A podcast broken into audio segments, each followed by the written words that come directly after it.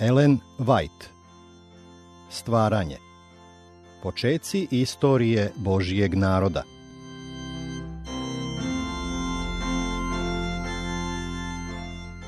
Trideset i osmo poglavlje. Putovanje oko Edoma. Ovo poglavlje zasnovano je na četvrtoj Mojsijevoj 20, 14 do 19 i 21, 1 do 9.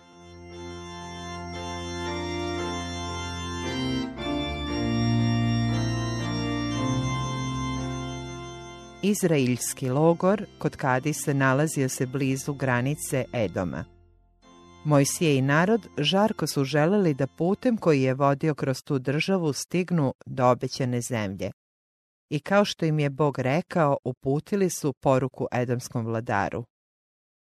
Ovako kaže brat tvoj Izrael, ti znaš sve nevolje koje nas nađuše, kako naši oci siđuše u Misir i kako beja smo u Misiru dugo vremena i kako Misirci zlo činiše nama i ocima našim. I vika smo ka gospodu i gospod ču glas naš i posla anđela koji nas izvede iz Misira i evo smo u Kadisu, gradu na tvojoj međi.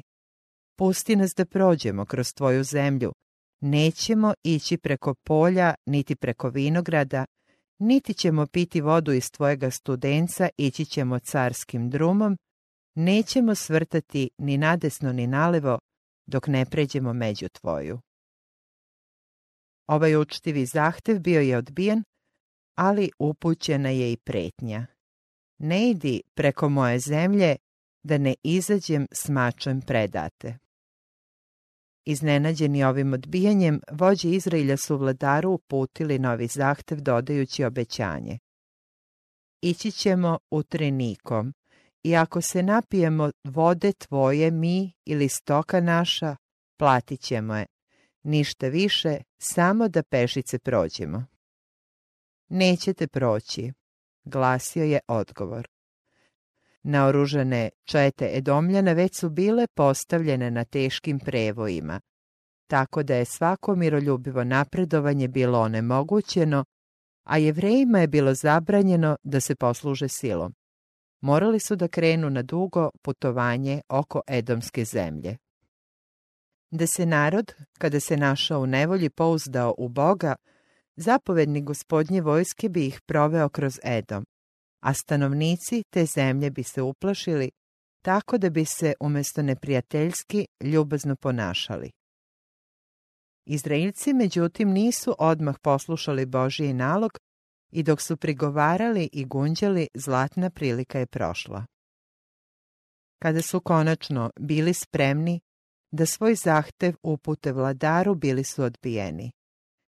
Još od vremena kada su napustili Egipat, Sotona se istrajno trudio da na njihovom putu nagomilava prepreke i iskušenja, tako da ne uspiju da naslede Hanan. Svojim neverovanjem oni su mu često pružili priliku da se odupre Božijim namerama. Važno je verovati Božjoj reči i izvršavati je, dok još njegovi anđeli čekaju da rade za nas.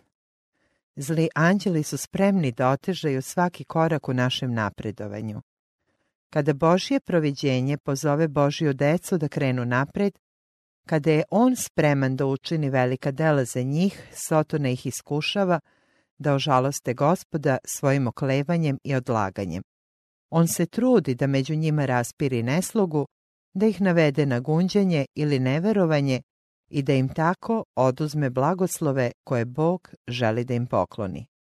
Božje sluge treba da budu kao budni stražari koji su uvek spremni da krenu napred istom brzinom kojom im Božje proviđenje otvara vrata. Svako odlaganje pružilo bi Sotoni priliku da radi na njihovom porazu.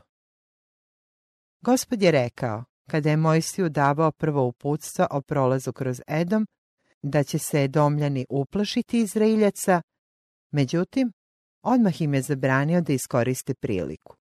Iako će Božja sila biti na strani Izraeljaca, iako će uplašeni Edomljani predstavljati lak plen, jevreji upravo zato nisu smeli da ih napadaju. Zapovest je glasila, ali se i vi dobro čuvajte, nemojte zametati boja s njima, jer vam neću dati zemlje njihove ni stope, jer sam dao Isavu goru sir u nasledstvo. Peta Mojsijeva 2, 4 i 5 Edomljani su bili Avramovi i Isakovi potomci i upravo zbog ovih svojih slugu Bog je ukazao milost sinovima Isavovim. Dao im je goru sir u nasledstvo i niko ih nije smeo uznemiravati ukoliko zbog svojih grehova ne budu izvan domaše božanske milosti. Jevrejima je bilo naređeno da oduzmu zemlju stanovnicima Hanana i da ih potpuno istrebe, jer su prepunili čašu svoga bezakonja. Međutim, za Edomljane je još trajalo vreme milosti i zato su morali milostivo da postupaju prema njima. Bogu je mila milost i on iskazuje saučešće pre nego što izlije svoje sudove. On je rekao Izraeljcima da poštede stanovnike Edoma pre nego što im je zapovedio da istrebe stanovnike Hanana. Preci Edomljana i Izraeljaca bila su braća, pa su trebalo da bratska ljubaznost i uslužnost vladaju među njima. Izraelcima je bilo zabranjeno tada i u buduće da se osvete zbog odbijanja dozvole za prolaz kroz zemlju. Nisu smeli očekivati da će ikada imati i jedan deo Edomske zemlje. Pošto su Izraeljci bili Božiji izabrani i blagoslovljeni narod, morali su poštovati i sva ograničenja koje im je on propisao. Bog im je obećao prekrasno nasledstvo, ali nisu smeli da misle da samo oni imaju pravo na zemlju i da zato iz nje mogu isterati sve ostale. Bilo im je rečeno da u obhođenju prema edomcima moraju paziti da im ne učine neku nepravdu. Trebalo je da trguju s njima, da od njih kupuju neophodne zalihe i da odmah plaćaju sve što budu uzeli. Da bi ih ohrabrio, da se oslone na njega i da veruju njegovoj reči, Bog je rekao Izraeljcima. Jer te je gospod, Bog tvoj blagoslovio, i ništa ti nije nedostajalo. Peta Mojsijeva 2.7 Nisu morali da zavise od Edomljana, jer je na njihovoj strani bio Bog koji je obilno nudio milost. Nisu smeli da pokušavaju ni silom ni prevarom da steknu ništa od onoga što je pripadalo Edomljanima, već su se morali truditi da uvek primenjuju pravilo Božijeg zakona, ljubi bližnjega svojega kao samoga sebe.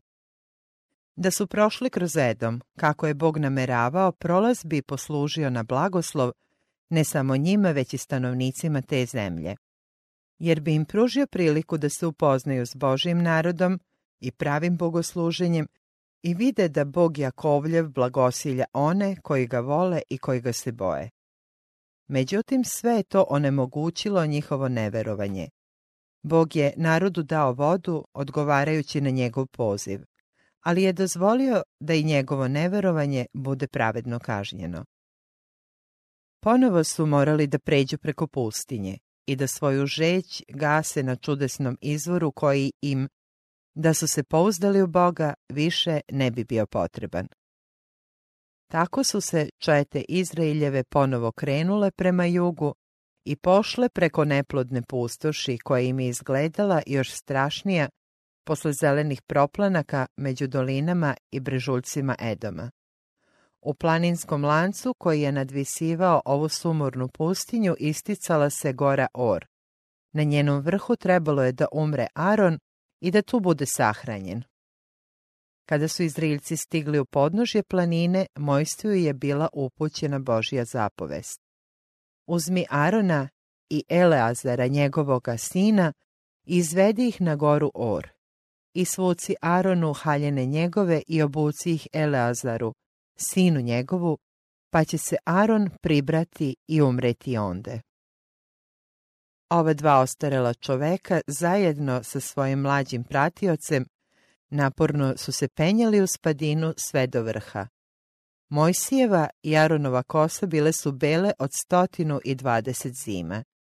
Njihov dugi i uzbudljivi život bio je obeležen najtežim nevoljama, i najvećim častima koje su ikada ukazane čoveku. Bili su to ljudi velikih prirodnih sposobnosti, zajedništvo sa svemogućim razvilo je, usavršilo i oplemenilo sve njihove snage. Život im je protekao u nesebičnom radu za Boga i bližnje. Njihova lica svedočila su o velikoj umnoj snazi, čvrstini i plemenitosti namera, ali i o snazi njihovih osjećanja. Mnogo godina Mojsije i Aron bili su jedan uz drugog u svim poslovima i brigama. Zajednički su savladavali bezbrojne opasnosti i delili izvanredne Božije blagoslove, ali približilo se vreme rastanka. Koračali su veoma sporo, jer im je bio dragocen svaki zajednički trenutak. Uspon je bio strm i naporan. Za vreme čestih predaha razgovarali su o prošlosti i budućnosti. Pred njima koliko je pogled dopirao, širila se pustinja kojom su lutali. U ravnici u podnožju planine bile su ulogorene bezbrojne čete Izrailjaca kojima su ovi izabrani ljudi posvetili najbolji deo svoga života. Do njihovog dobra bilo im je toliko stalo i za njih su prinali bezbrojne velike žrtve. Negde iz Edomskih planina pružao se put koji je vodio prema obećanoj zemlji. Zemlji u čijim blagoslovima Mojsije i Aron neće uživati. U njihovim srcima nije bilo buntovnih osjećanja, nijedan izraz nezadovoljstva nije se oteo sa njihovih usena. Ipak svečana potištenost ogledala se na njihovim licima dok su razgovarali o onome što im je uskratilo pravo na nasledstvo njihovih otaca. Aronovo delo za Izrailj bilo je završeno. 40 godina pre ovog trenutka, kada je imao 83 godine, Bog ga je pozvao da se ujedini s Mojsijem u izvršavanju njegove velike i važne misije. Sarađivao je sa svojim bratom prilikom izlaska sinova Izraeljevih iz Egipta. Pridržavao je ruke velikog vođe dok su se jevrejske čete borile protiv Amaličana. Bilo mu je dozvoljeno da izađe na brdo Sinaj, da se nađe na mestu Božje prisutnosti i da vidi Božju slavu.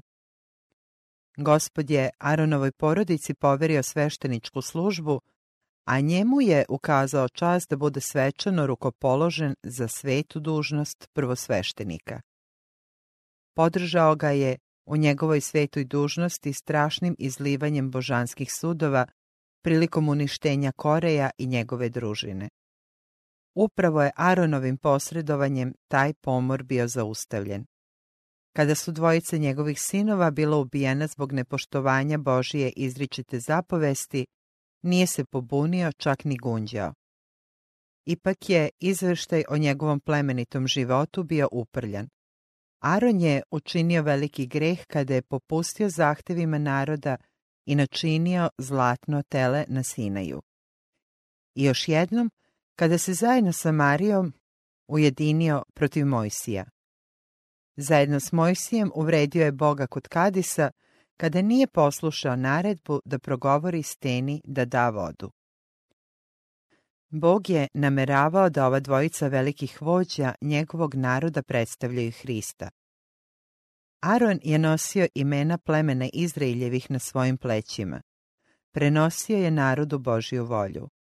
Ulazio je u svetinju nad svetinjama na dan pomirenja, ne bez krvi, kao posrednik svega Izraelja. Izlazio je posle toga da blagoslovi skup, kao što će i Hristos, kada bude dovršio delo posredovanja za svoj narod, izaći da blagoslovi one koji ga čekaju. Upravo je zbog tog uzvišenog karaktera ove svete službe koja predstavlja delo našeg prvosveštenika, Aronov greh kod Kadesa bio tako veliki. Duboko ožalošćen, Mojsije je skinuo sa Arona svetu odeću i obukao Eleazaru, koji je tako po Božjem određenju postao njegov naslednik. Zbog svog greha kod Kadisa, Aronu je bila uskraćena prednost da službu prvosveštenika obavlja i u Hananu, da prinese prvu žrtvu u toj dobroj zemlji i tako posveti nasledstvo Izrailja. Trebalo je, s druge strane, da Mojsije nastavi da obavlja svoje dužnosti vođe naroda sve do samih granica Hanana. Trebalo je da se nađe nadomak obećane zemlje, ali da ne uđe u nju. Da su ova dvojica Božijih slugu, kada su se našli pred stenom u Kadisu, bez gunđenja izdržali probu, kako bi drugačija bila njihova budućnost. Zlo delo se nikada ne može poništiti. Može se dogoditi da celo životno delo neće moći nadoknaditi ono što je bilo izgubljeno u jednom trenutku iskušenja ili čak nepromišljenosti.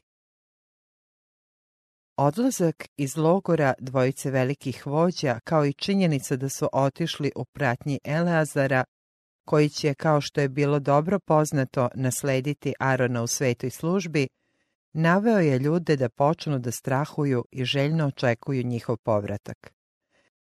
Dok su posmatrali nepregledno mnoštvo naroda, ljudi su shvatili da su skoro svi odrasli Izraeljci koji su izašli iz Egipta pomrli u pustinji. Setivši se osude koja je bila izrečena Mojsiju i Aronu, predosjećali su da će se dogoditi neko zlo. One koji su uspeli da naslute svrhu tajanstvenog odlaska na vrh gore Or, mučila je briga za vođe i gorke uspomene i samooptuživanja. Konačno su prepoznali prilike Mojsija i Eleazara, videli ih kako se polako spuštaju niz planinu, ali Arona nije bilo. Na Eleazaru je bila sveštenička odeća koja je ukazivala da je nasledio oca u svetoj službi. Kada se ožalošćeni narod okupio oko svojih vođa, Mojsije je izjavio da je Aron umro na njegovim rukama na gori Or i da su ga tamo sahranili. Plač i jadikovanje začulo se iz cijeloga skupa, jer su svi voleli Arona iako su mu često pričinjavali bol i plaka sav zbor Izraeljev za Aronom 30 dana. O sahrani prvosveštenika u Izraelju u pismu je ostao samo jednostavan zapis. Onda umre Aron i onda bi pogreben. Peta Mojsijeva 10.6 Kakve li oštre razlike između običaja našeg vremena i te sahrane obavljene u skladu s izričito Božijom naredbom. U savremeno doba pogrebne ceremonije prilikom sahrane ljudi na visokim položajima često se pretvaraju u hvalisave i rasipničke predstave. Kada je umro Aron, jedan od najslavnijih ljudi svih vremena, samo su dvojica od njegovih najbližih prijatelja prisustvovala njegovoj smrti i sahranila ga. Taj usamljeni grob na gori Oru zauvek je ostao sakriven od pogleda Izraeljaca. Bog se ne proslavlja velikim ceremonijama koje se tako često obavljaju nad umrlima, kao ni velike svote koje se rasipaju da bi se njihova tela vratila u prah. Svi su žalili Zaronom, ali niko nije tako duboko osjećao gubitak tog velikog čoveka kao Mojsije. Aronova smrt bolno ga je podsjetila i da je njegov kraj veoma blizu ali koliko god da je vreme njegovog ostanka na zemlji bilo kratko, duboko je osjećao da mu nedostaje stalni pratilac. Onaj s kojim se toliko godina zajedno radovao i tugovao, nadao i strahovao. Mojsije je sada morao da nastavi svoje delo sam, ali znao je da je Bog njegov prijatelj, pa je još snažnije se oslonio na njega. Izraelci su ubrzo posle odlaska s planine Or pretrpeli poraz u sukobu s Hananejom, jednim hananejskim vladarom. Međutim, kada su iskreno zatražili Božju pomoć, Bog im je dao snage da razbiju svoje neprijatelje. Ova pobeda, umjesto da narod nadahne zahvalnošću i navede da oseti zavisnost od Boga, doprinela je da ljudi postanu hvalisevi i samopouzdani. Sada su bili nezadovoljni što izraelskim četama nije bilo dozvoljeno da krenu u osvajanje Hanana još pre 40 godina, neposredno posle pobune prilikom izveštaja uhoda. Svoje dugo bavljenje u pustinji proglasili su nepotrebnim odlaganjem smatrajući da su tada mogli poraziti svoje neprijatelje isto tako lako kao i sada. Dok su nastavljali da se kreću prema jugu, Bog ih je vodio kroz vrelu peščanu dolinu u kojoj nije bilo ni hlada ni vegetacije. Putovanje im se činilo dugim i zamornim jer su bili umorni i žedni i ponovo su pali na ispitu vere i strpljenja.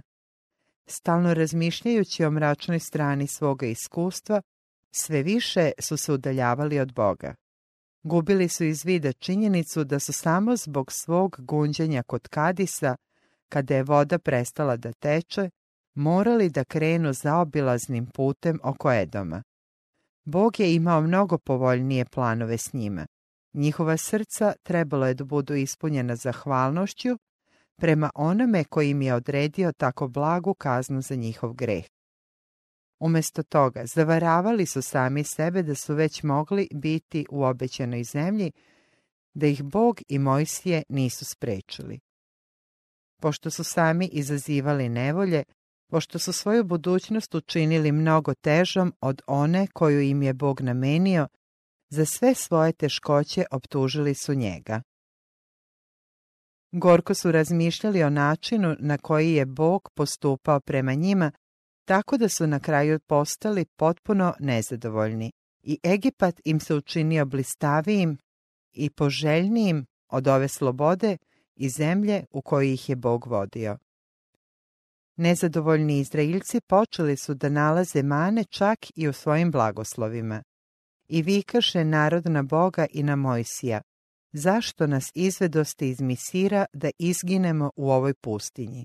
Jer nema ni hleba ni vode, ovaj se nikakvi hleb već ogadio duši našoj. Mojsije je Izraelcima tačno prikazao njihov veliki greh. Samo ih je Božija moć sačuvala, dok ih je vodio preko pustinje velike i strašne, u kojoj žive zmije vatrene i skorpije, u kojoj je suša i nema vode. Peta Mojsijeva 8.15 Svakoga dana su na svojim putovanjima održavani čudom Božje milosti. Na svim putevima kojima ih je Bog vodio nalazili su vode da osveže žedne, hleba s neba da zadovolje svoju glad, mir i sigurnost u zaklonu stuba od oblaka danju i stuba od ognja noću. Anđeli su im pomagali dok su se penjali prema stenovitim vrhovima ili koračali neravnim pustinskim stazama. Uprkos svim nevoljama i teškoćama kroz koje su prolazili, nije bilo iznemoglih među njima. Noge im nisu oticale od dugog putovanja, niti im se odeće istrošila. Bog je pred njima krotio krvožedne grabljive zveri i otrovne gmizavce u šumama i pustinjama. Ako uprko svim ovim dokazima njegove ljubavi narod bude nastavio da se žali, Gospod će mu uskratiti zaštitu sve dok ne bude naučio da ceni njegovo milostivo staranje i ne bude mu se vratio kao pokajnik ponizna srca. Pošto su neprestano uživali zaštitu božanske snage, nisu ni bili svesni bezbrojnih opasnosti koje su ih okruživale. U svojoj nezahvalnosti i u svom neverovanju stalno su izazivali smrt. I gospod je sada dozvolio da se smrt pojavi. Otrovne zmije koje su živele u pustinji nazivali su vatrenim zmijama zbog strašnih posljedica njihovih ujeda koji su izazivali teška zapaljenja i brzu smrt. Kada je Božja zaštitnička ruka bila podignuta sa Izraelja, veliki broj ljudi bio je izložen napadu ovih otrovnih životinja. Tako je u logoru zavladao užas praće neredima. U gotovo svim šatorima poneko je umirao ili je već bilo mrtvih. Niko više nije bio siguran. Tišinu noći često su narušavali krici koji su svedočili o novoj žrtvi. Svi su se trudili da pomognu patnicima ili su očinički pokušavali da zaštite one koji još nisu bili pogođeni. Međutim, više se nije čulo gunđenje. Njihove nekadašnje teškoće i patnje bile su nedostojne spomena u poređenju s ovim stradanjima. Sada su se ponizili pred gospodom. Pristupili su Mojsiju, priznali svoje greške i iznijeli svoje molbe. Kazali su, zgrešili smo što vika smo na gospoda i na tebe. Malo pre toga optuživali su ga da je njihov najžešći neprijatelj. Uzrok svih njihovih muka i nevolja. Ali dok su još bile reči na njihovim usnama, postojali su svesni da su optužbe lažne. I čim se pojavila stvarna nevolja, potrčali su k njemu kao jedinome koji može da posreduje pred Bogom za njih. Uzvikivali su, moli se Bogu da ukloni zmije od nas. Bog je naložio Mojsiju da načini zmiju od bronze po ugledu na živu i da je podigne usred naroda. Bilo mu je rečeno da svi koje su otrovnici ujele i koji samo pogledaju prema ovoj zmiji, mogu se izbaviti od smrti. On je to i učinio. Po celom logoru proširila se radosna vest da bolesnici koje su zmije ujele mogu pogledati prema bronzanoj zmiji i ozdraviće. Do tada su mnogi već pomrli. Kada je Mojsije konačno podigao zmiju i pričvrstio je na drveni stub, neki nisu mogli da poveruju da im samo pogled na taj metalni lik može doneti zdravlje. Takvi su i pomrli u svom neverovanju. Ipak bilo je mnogo onih koji su imali veru u sredstvo koje im je Bog ponudio. Očevi, majke, braće i sestre toplo su se zauzeli da svojim napaćenim prijateljima na samorti omoguće da usmere svoj zamućeni pogled prema zmiji. I kada su takvi, iako slabiji na pragu smrti samo jednom pogledali, bili su potpuno izlečeni. Narod je dobro znao da bronzana zmija nema nikakvu snagu da izazove takvu promenu u onima koji su je pogledali. Moć isceljenja pripadala je jedino Bogu. On je u svojoj mudrosti izabrao ovaj način da pokaže svoju moć. Ovim jednostavnim sredstvom postigao je da narod shvati da je zbog svojih grehova upao u ovu nevolju i da se uveri da oni koji slušaju Boga nemaju razloga da se plaše, jer ih On štiti. Podizanje bronzane zmije trebalo je da donese Izraelcima važnu pouku. Oni sami nisu bili sposobni da spasu sebe od smrtonosnog delovanja otrova u svojim ranama. Samo je Bog mogao da ih izleči. Od njih je traženo da jedino pokažu veru u sredstvo koje im je dao. Trebalo je da pogledaju da bi preživeli. Bogu se može ugoditi samo verom, a oni su gledajući u zmiju pokazivali svoju veru.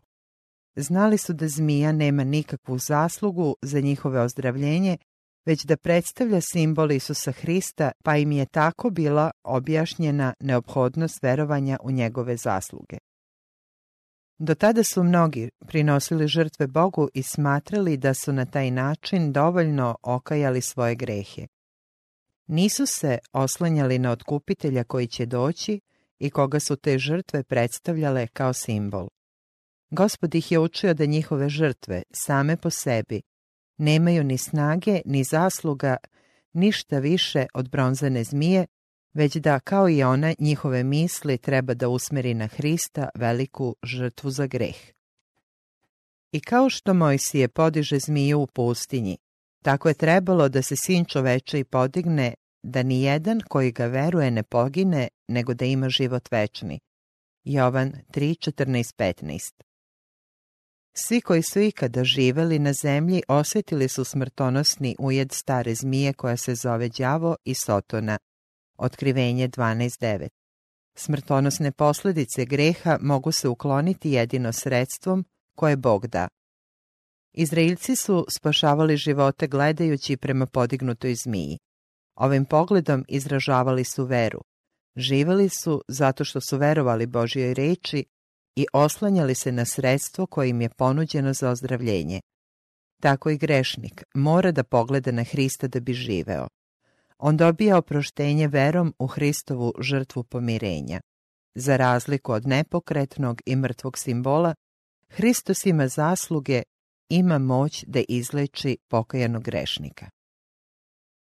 Iako grešnik ne može da spase sebe, ipak treba da učini nešto da bi se spasao. Hristos kaže, koji dolazi k meni, neću ga isterati napolje. Jovan 6.37 Mi moramo doći k njemu. I kada se pokajemo zbog svojih grehova, moramo verovati da nas On prihvata i da nam je oprostio. Vera je dar od Boga, ali moć da je izrazimo pripada nama. Vera je ruka kojom se duša hvata za Božiju ponudu, blagodati i milosti. Ništa osim Hristove pravednosti ne može nam obezbediti pravo na bilo koji blagoslov zaveta milosti. Mnogi su dugo čeznuli za tim blagoslovima pokušavajući da ih steknu, ali ih nisu primili zato što su smatrali da mogu učiniti nešto da budu dostojni da ih prime. Nisu skrenuli pogled sa sebe, niti shvatili da im je Isus dovoljan za spasenje. Ne smemo misliti da se svojim zaslugama možemo spasiti. Hristos je naša jedina nada u spasenje, jer nema drugoga imena pod nebom danoga ljudima kojim bismo se mi mogli spasiti. Dela 4.12 Kada se potpuno pouzdamo u Boga, kada se oslonimo na zasluge Isusa kao spasitelja koji oprašta grehe, primit ćemo svaku pomoć koju poželimo. Međutim, neka niko ne misli da ima snage da samoga sebe spase. Isus je umro za nas upravo zato što smo bespomoćni da to učinimo.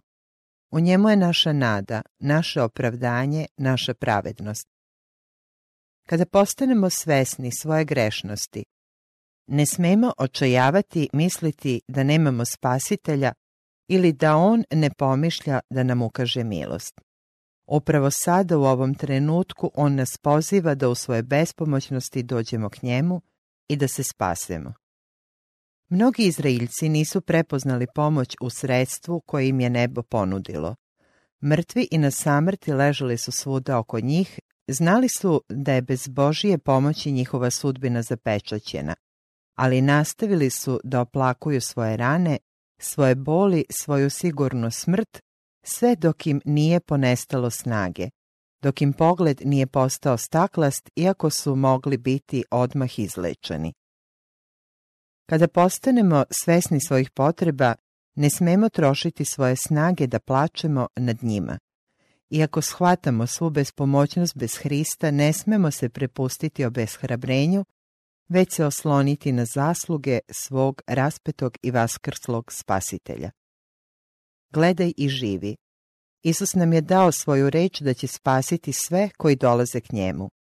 Iako će milioni onih kojima je neophodno ozdravljenje odbaciti milost koju on nudi, nijedan od njih koji se pouzdaju u njegove zasluge neće biti prepušten propasti. Mnogi su nespremni da prihvate Hristovu ponudu sve dok im ne bude objašnjena celokupna tajna plana spasenja. Odbijaju da gledaju s verom, iako uviđaju da su već hiljade gledale i osetile delotvornost posmatranja Hristovog krsta. Mnogi lutaju lavirintima filozofije u potrazi za razlozima i dokazima koje nikada neće naći, istovremeno odbijajući dokaze koje im je Bog u svojoj dobroti pružio. Odbijaju da hode u svetlosti sunca pravednosti sve dok ne dobiju objašnjenja zašto ono sija. Niko ko istraje u ovakvom ponašanju nikada neće upoznati istinu. Bog nikada neće ukloniti sve povode za sumnju. On nam daje dovoljno dokaza da na njima utemeljimo svoju veru, ali ako ih ne prihvatimo, naš um ostaće u tami. Da su oni, koje su otrovnice ujele, nastavili da sumnjaju i da se raspituju pre nego što pristanu da pogledaju, bili bi izgubljeni. Naša dužnost je da prvo pogledamo, a pogled vere doneće nam život.